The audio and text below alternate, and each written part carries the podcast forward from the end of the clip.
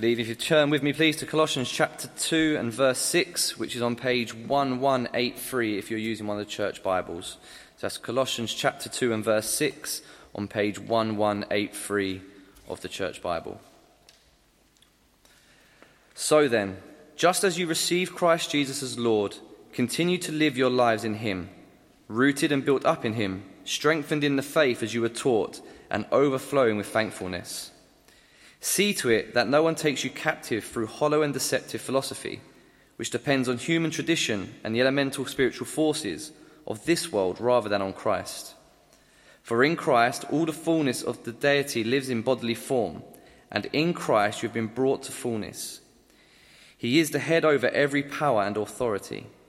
In him you were also circumcised with a circumcision not performed by human hands. Your whole self, ruled by the flesh, was put off when you were circumcised by Christ, having been buried with him in baptism, in which you were also raised with him through your faith in the working of God, who raised him from the dead. When you were dead in your sins and, and in the uncircumcision of your flesh, God made you alive with Christ. He forgave us all our sins, having cancelled the charge of our legal indebtedness, which stood against us and condemned us. He has taken it away, nailing it to the cross. And having disarmed the powers and authorities, he made a public spectacle of them, triumphing over them by the cross. Therefore, do not let anyone judge you by what you eat or drink, or with regard to a religious festival, a new moon celebration, or a Sabbath day. These are a shadow of the things that were to come. The reality, however, is found in Christ. Do not let anyone who delights in false humility and the worship of angels disqualify you. Such a person also goes into great detail about what they have seen. They are puffed up with idle notions by their unspiritual mind. They have lost connection with the head, from whom the whole body, supported and held together by its ligaments and sinews, grows as God causes it to grow. Since you died with Christ to the elemental spiritual spiritual forces of this world, why, as though you still belong to the world, do you submit to its rules? Do not handle do not taste, do not touch. These rules, which have to do with the things that are all destined to perish with use, are based on merely human commands and teachings. Such regulations indeed have an appearance of wisdom with their self imposed worship, their false humility, and their harsh treatment of the body, but they lack any value in restraining sensual indulgence. This is the word of the Lord.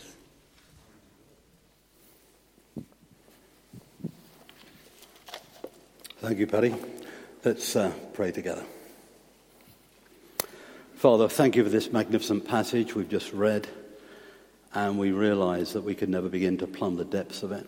But we thank you for the work of your Holy Spirit that delights to take your word and write it in our minds and hearts and lives. May that be his activity this evening. And may we go from here appreciating something more of what it means to belong to Christ, to be in him. Amen. Amen. Well, this morning, uh, in passing almost, uh, challenged us as to question us as to what we pray for specifically. It's an interesting question, isn't it? As you look back on the week, what have you prayed for specifically? Our prayer is a kind of great barometer of uh, the, the state of our health. It's an indicator of what's closest to our hearts. Now, Paul's prayers in the New Testament are a wonderful insight as to what governs and controls his thinking, what is close to his heart. So, in virtually every letter that he writes, we'll find a prayer. And Colossians is no different. In fact, as you've been going through Colossians on a Sunday evening, you've already looked at chapter 1. Just have a quick look at that with me, please. Because he begins the letter by praying for this church. It's a prayer in two parts. He starts with thankfulness, verse 3. We always thank God, the Father of our Lord Jesus Christ, when we pray for you, because we have heard of your faith in Christ Jesus, the love you have for all God's people, the faith and love that springs from the hope stored up for you in heaven, about which you already heard in the true message of the gospel. So when Paul, in his mind's eye, goes to that church at Colossae, he can't but help thank God for them. He thinks in that little trilogy of faith, hope, and love, which is that kind of shorthand for a description for a Christian a person who's got faith in Christ, love for the brethren, and lives their life in the hope of resurrection. And he thanks God for that because it's a miracle of God's grace and goodness to them. But he doesn't stop there. The second part of his prayer at the opening of this letter he, uh, he intercedes for them, as it were. He, he asks God something spe- specific for this church. There it is in verse 9. We continually ask God to fill you with the knowledge of his will through all the wisdom and understanding that the Spirit gives, so that you may live a life worthy of the gospel. So, do you see in his prayers, Paul goes for the main thing not that he doesn't pray for uh, the, the detail of their lives and so on, but the big thing that he prays for, for these Christians, not only here in Colossae, you'll find it in Ephesians, you'll find it elsewhere as well, is this growth, this idea of being in Christ. He's passionate, in other words, that they, they understand and they get a grip on what it means to be a Christian. He knows that that's a lifetime's process. So he prays in growth terms, doesn't he? He prays that they will continually grow in understanding something of the breadth and the depth, the sweep, the scope, the implications of the gospel. Why? So that their just minds get puffed up with theological knowledge? Not at all. Far from it, isn't it? He prays this that they'll know who they are in Christ so that they'll live a life that mirrors what it is to be in Christ, a life worthy of the gospel. So it's a prayer about identity, who am I? It's a prayer about growing in understanding of who I am. And it's a prayer about that life of God spilling out, not least of all through a spirit of generosity and thankfulness that is to be the hallmark of a church and a hallmark of individual Christians. Now, when we flick over to chapter 2 that we've come to this evening, those three things are still very much on Paul's mind and heart. He's kind of beginning to unpack them now. Look how he puts it there in these verses. In verse 6 So then, just as you received Christ Jesus as Lord, continue to live your life in Him. There's that famous little phrase all the while in Him, rooted and built up in Him strengthened in the faith as you were taught, and overflowing with thankfulness. Do you see the three elements there? Identity, rooted in Him, growth, built up in Him, and life, overflowing with thankfulness. So wonderful. What on earth could ever go wrong? If they got a hold of that, what could stop them? What could stop the progress of God's life in them? It all seems so tickety boo, doesn't it? But we know from this letter, and we know from this chapter, actually, and from the New Testament, there are many things that can stop a Christian and stop a church growing in its appreciation of who they are in Christ, in their growth in Christ, and in their joyful overflowing in thanksgiving.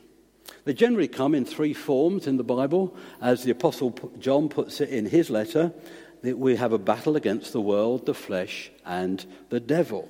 And here in Colossae, that opposition, as is often the case in the New Testament churches, comes in the form of false teachers.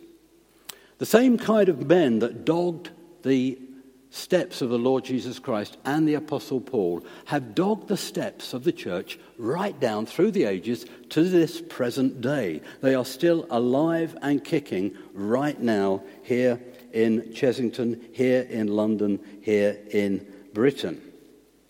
They appear harmless enough. In fact, you remember Jesus likened them to having the appearance of sheep.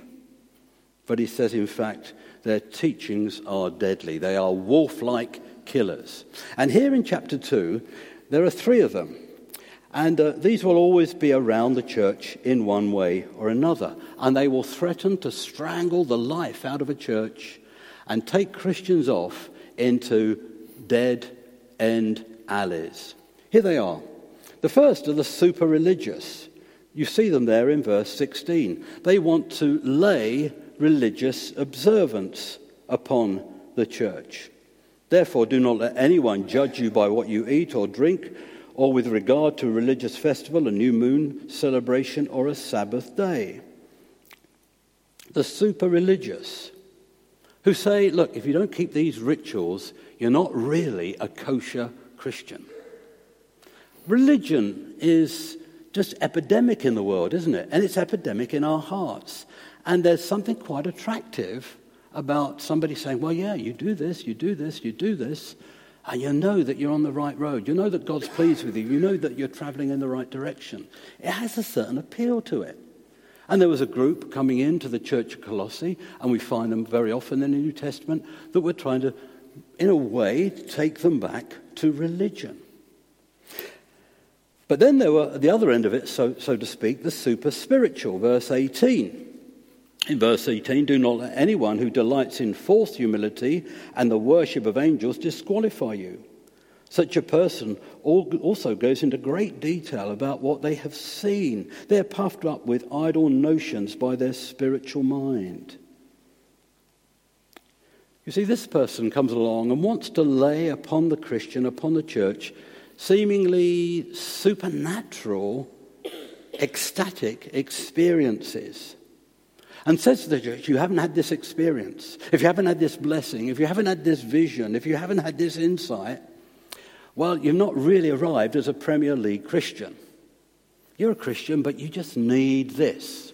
This is going to take you to the next level. This is really going to grip your mind with who Christ is. This is really going to cause you to grow as a Christian. This is really going to make you thankful. That's the promise that's held out. It's very attractive. And we find it hard to gainsay because as Brits, we're, we're far too polite, aren't we? And we, we just nod and acquiesce and don't like to say, well, it doesn't quite measure up with what I'm reading here in the Bible. But that's a danger. It's always a danger around the church. So there's the super religious, there's the super spiritual, and then thirdly, there's this other heresy of the super strict. Verse 21, they're all here, you see. Do not handle, do not taste, do not touch. These rules, which have to do with things that are all destined to perish with use, are based on merely human commands and teachings. I would be very surprised if there are not people in this room this evening who grew up in a church where the teaching was very strict. And behind it was this thought now we've got to guard, we've got to safeguard young Christians. So we tell them, don't do this, don't do that. Don't go there, but don't go there. And it's it's done out sometimes out of a good heart, but it's actually not gospel. When I was growing up as a young Christian, which was many, many moons ago, and I didn't hear it from this church, but there, I remember reading this article which talked about the cinema. Don't go to the cinema, and it was spelled S I N E M A. Don't go to the cinema. That's the place. If you go there, big question mark whether you can really be a Christian. Some of you, I can see by your faces, you've, you've, you know that. You've been brought, you've had experience of that. And part of it is to want to safeguard, but it's a pernicious thing because it's not liberating people to understand who they are in Christ, what Christ wants to do through their renewed minds that will lead to a life of true liberation that is not about rules, because that's just another form of religion. But these three were around the church at Colossae. They appear so plausible, so well intentioned, but they are enemies of the gospel. Now that's why Paul is praying as he is here in verse 9. He's effectively saying to them, Look, in Christ, you already have all that you need. Get a grasp, Christian, get a grasp, church, on who you are in Christ. As he puts it in verse 9, in Christ, all the fullness of the deity lives in bodily form, and you have been given fullness. Notice the past tense. In the apostolic gospel, in the gospel that Paul has brought to this church at Colossae, that's traveled down the last two millennia to us, in this apostolic gospel, Christians have already got everything we need. Which is why Paul is praying as he is. That God will open our eyes. That's how he kind of puts it in, his prayer in Ephesians. That God will open our eyes up to realize who we are. Now, do you ever see pictures of Prince George? I'm sure you do, on the media, in the paper, on the TV from time to time. Do you ever reflect upon this? Probably not, but I have. Uh, like does George really understand who he is? You know, if he, if he visited here and he put him in Story Creche, would he really understand who he is? He is destined to be a king. He has a fabulous inheritance. He has incredible privileges. But he's just like any other three year old. He's, he's no real idea, is he? He probably gets little smatterings of it when people open the door for him and things like this. But by and large, it's not there, is it? And Christian, it's not far from us, that, is it? That so often we fail to appreciate who we are. So, how does Paul explain to them who they are? That they might begin to get an increasing grip upon this, that indeed might lead to them growing in their faith, that indeed might spill out into a spontaneous generosity and thankfulness day by day. Well, look how he does it. First of all, he says, Look, verse 13, in Christ, you've already, already been brought from death to life. In Christ, you've already been brought from death to life. You were dead in your sins and in the uncircumcision of your flesh. God made you alive in Christ. He forgave all our sins. You see, through the gospel, this seemingly weak, feeble message just brought to other people through people like you and I, through the teaching, the public teaching, the one to one teaching, through that message of the gospel, the power of God is at work. It seems so foolish in the eyes of the world, but it's God's word. It's God's power. It's God's way of doing things. And through the power of this gospel, the word of God, the Spirit of God, bringing the word of God alive, the Christian has undergone a miracle. They've gone from spiritual death to spiritual life. The greatest of all miracles has taken place, far greater than any healing of the body or apparent supernatural experience, because those things won't last. This lasts, this is done forever. You were dead. Morally, spiritually, soon to be physically dead. There's nothing that you could do to bring yourself back to life.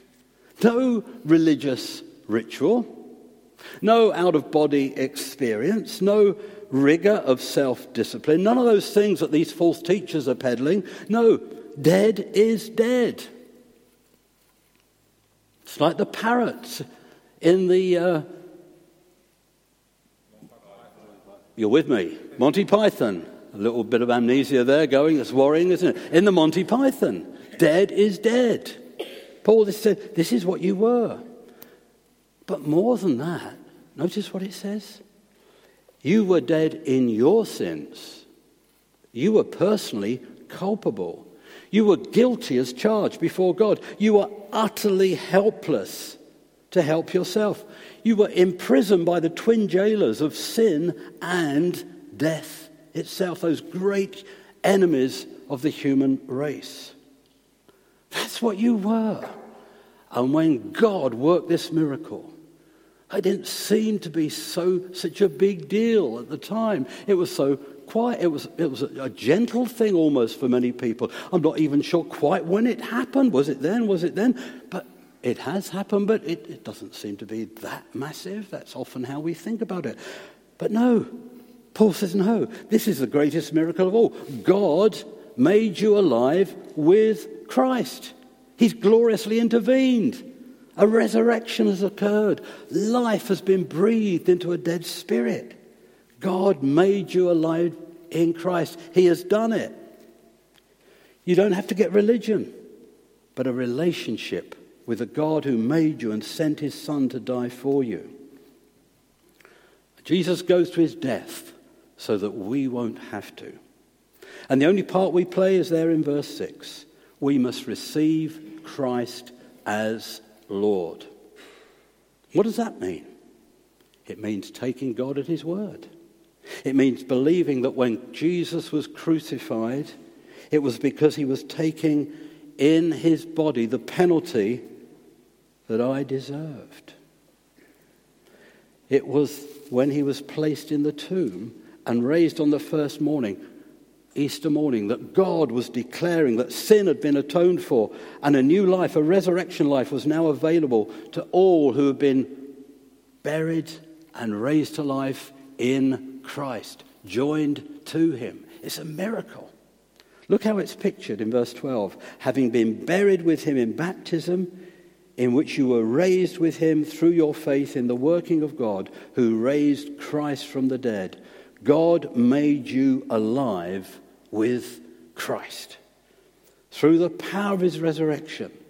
Baptism is but a symbol of that, of what God has already done for you in Christ. It's a declaration of reality. It's the most marvelous, glorious, beautiful, wonderful, amazing thing that could ever happen to anybody. And in Christ, that glorious miracle has been performed for the Christian. This is why Paul is praying. I want you to see who you are. I want you to see what God has done. He's brought you to life.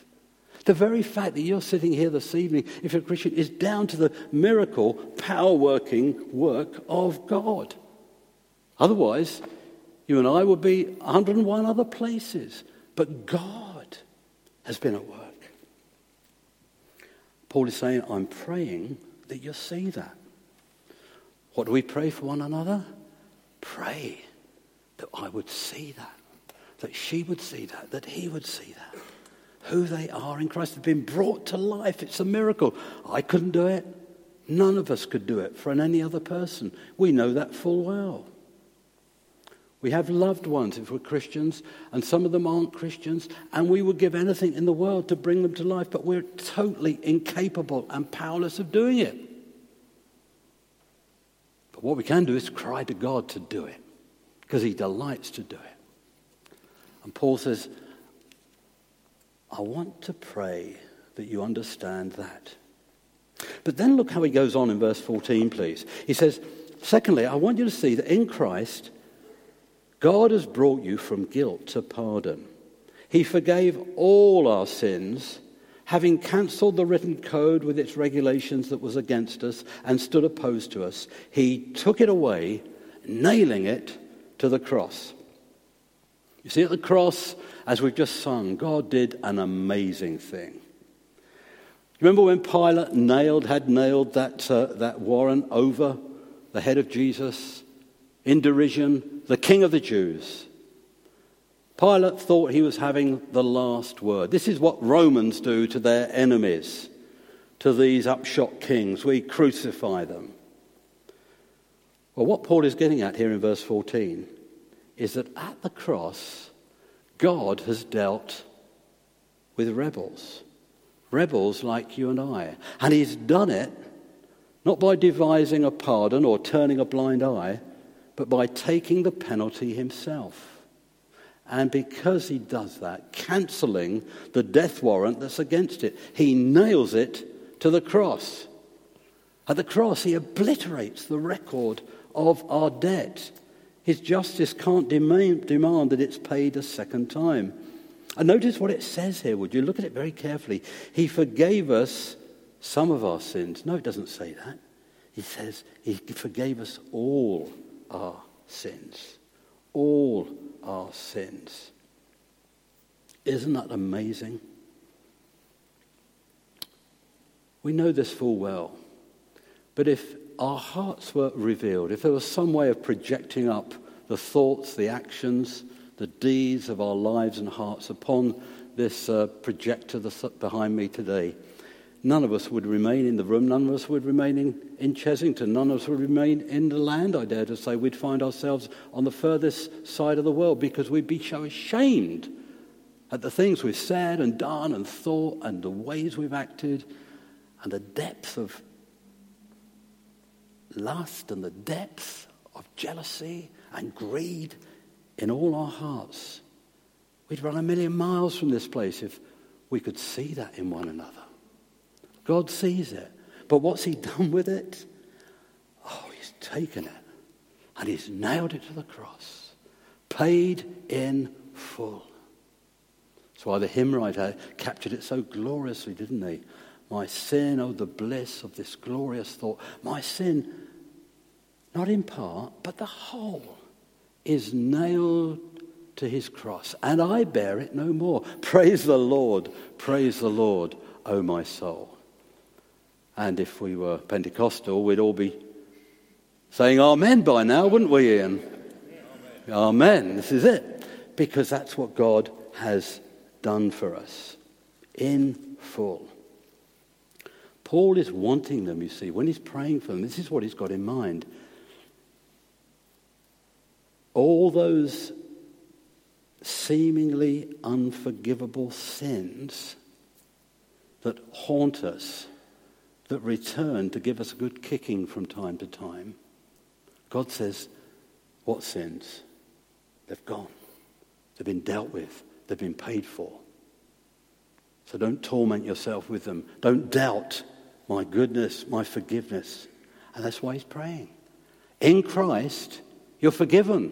The guilt has gone. You're forgiven. And I'm praying that you understand that, Christian. Because the devil loves to come along, doesn't he, and give us a good kick in with his size 11 steel toe cap boots and remind us of these things. We read together Psalm 51 this morning. There's a man who messed up. What a great man David was in so many ways. But how he messed up big time. Murder, adultery, deceit, denial, you name it, it was all there. Against you, Lord, and you alone have I sinned, sinned and done what is evil in your sight. But David, you've killed a man. David, you've committed adultery. Against you, Lord, and you alone. Because he understands that ultimately it's a denial of God's claim and goodness upon his life. And in injuring Bathsheba and in injuring Uriah and all the brokenness he's brought in, he's actually denied his God and sinned against his God. But where does he end up? Knowing God's forgiveness, anticipating Christ coming at the cross. That's why we could read that this morning with such joy, such empathy. In Christ, you've been forgiven, Christian. All of it. And in Christ, verse 15, you've been brought from defeat to triumph. Having disarmed the powers, verse 15, and authorities, Jesus made a public spectacle of them, triumphing over them by the cross. Now, do you remember that scene in Narnia where Aslan is being put to death and all the demons and the fiends are gathered around and they're mocking and screaming at him and pulling these ugly faces? And it looks, looking on, that this is evil winning. Evil has won the day, raging against the Messiah. Yet it's at that very moment of weakness that God is actually doing his greatest work. They were so stupid they couldn't see that. The devil is stupid. He thinks he's doing his best, he's only doing God's work. That's the size of our God. And Paul is saying, I want you to see that when Christ triumphed at the cross, when he conquered all the powers of evil, he was doing it for the Christian. He was doing it to demonstrate his supreme sovereign power that's at work for his people, for those he's set his love upon publicly, openly, finally, conclusively, supremely, Jesus has conquered all the power of evil. So that no such power can separate any Christian from the love of God. But you say, hold on, Trevor. What about death? That seems pretty conclusive power. And the devil holds on and says, oh, I've still got them. Gotcha. You see, because they're still decaying. They're still dying. There's still brokenness and heartache and terrible separation. Gotcha. What's he got? He's only got the shell. He's only got the shell. And it's going through his fingers. It's like the grass, here today, gone tomorrow. Where's the Spirit? The Spirit is with Christ. And that Spirit is one day going to be reunited and reclothed in a new glorious body. Gotcha? Not at all, you fool. Christ has got me. And that's what I'm praying that you'll understand, says Paul. That when he triumphed at the cross, it was anticipating that great new resurrection and new creation and the reclothing of his people forever. Christ has conquered. His people are free from the debt. I'm praying that God will help you see these things, says Paul. If you're joined to Him, if you're in Him, you're in the most secure place in all the world. If you're in Him, no debt stands against your name. If you're joined to Him, you're in the most secure place. Not even death can touch you. Oh, yes, it will visit our physical bodies, but it cannot touch us eternally. Eternal life has begun, the life of God has begun through the miracle of new birth right now. That's who we are. Prince George doesn't get it, does he? Who he is. Do you get it? Do I really get it? I don't think so. I've been 50 years or more a Christian. I don't get it. I get it a little bit more than I did five decades ago, I hope. But you know, eye has not seen nor ear heard the things the Lord has prepared for those who love him. It's an amazing, astonishing, life giving gospel. And that's how Paul prays for this church. So, wouldn't it be great this week? What about this week? We take this and we do three things. We pray, yes, for ourselves, but we pray for another person. We pray this prayer that having received Christ, they might begin to understand what it means to be in Him. Wouldn't that be a great thing to pray for one another? Far better than praying about our broken ankles or whatever it may be. Important though those things are, I'm not deriding it. If you've got a broken ankle, don't misunderstand me. But this is who we are. George, this is who you are.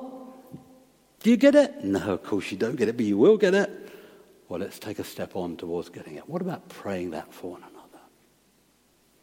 And what about praying that you and that person you're praying for will grow in their understanding of God,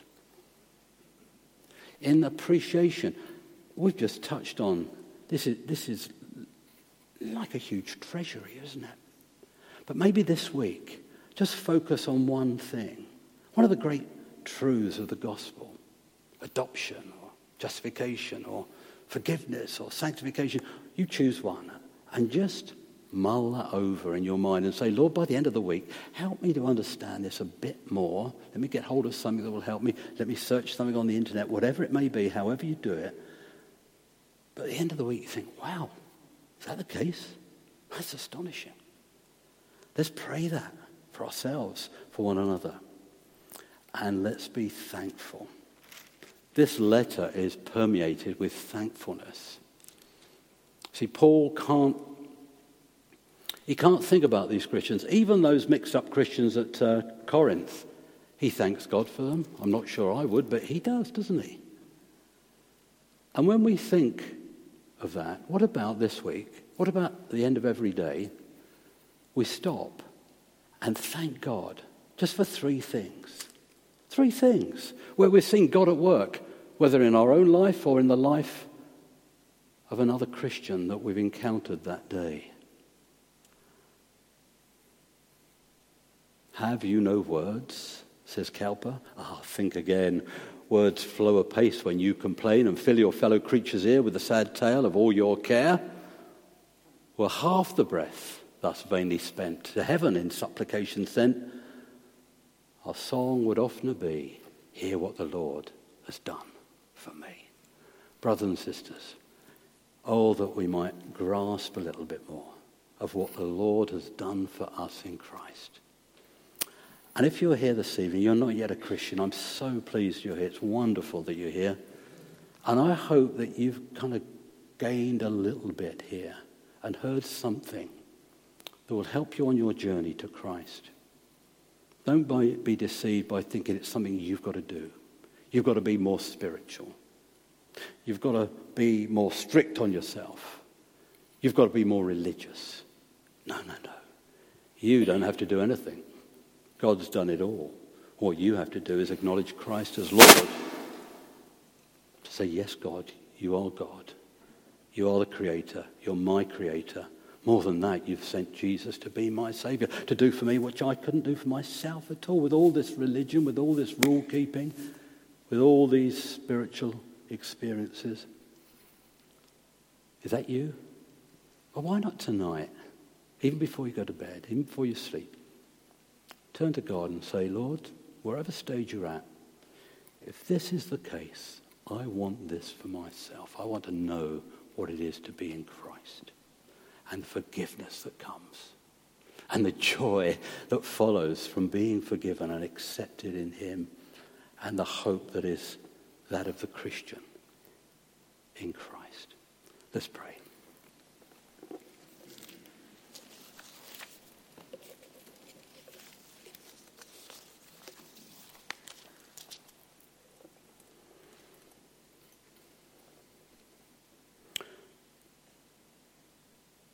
As a father has pity upon his children, so the Lord has pity upon us. He remembers that we are dust. Lord God, many of us in this room do belong to you. We are Christians. And yet, you know, Lord, that so often our eyes are distracted, our hearts are dull, our minds are preoccupied with other things, that we lose sight of the incredible privilege of being in Christ. Deliver us from that, even this week, we pray and cause us to be people who grow in our love for you and your word and in our gratitude and thankfulness even this week. And Father, if we're not yet there, if we're not yet belonging to Christ, have mercy, we pray. And you've said you would reveal yourself to those who seek you. Please reveal yourself this evening, we pray. We ask all this for the glory and honor of our wonderful Savior, the Lord Jesus. Amen.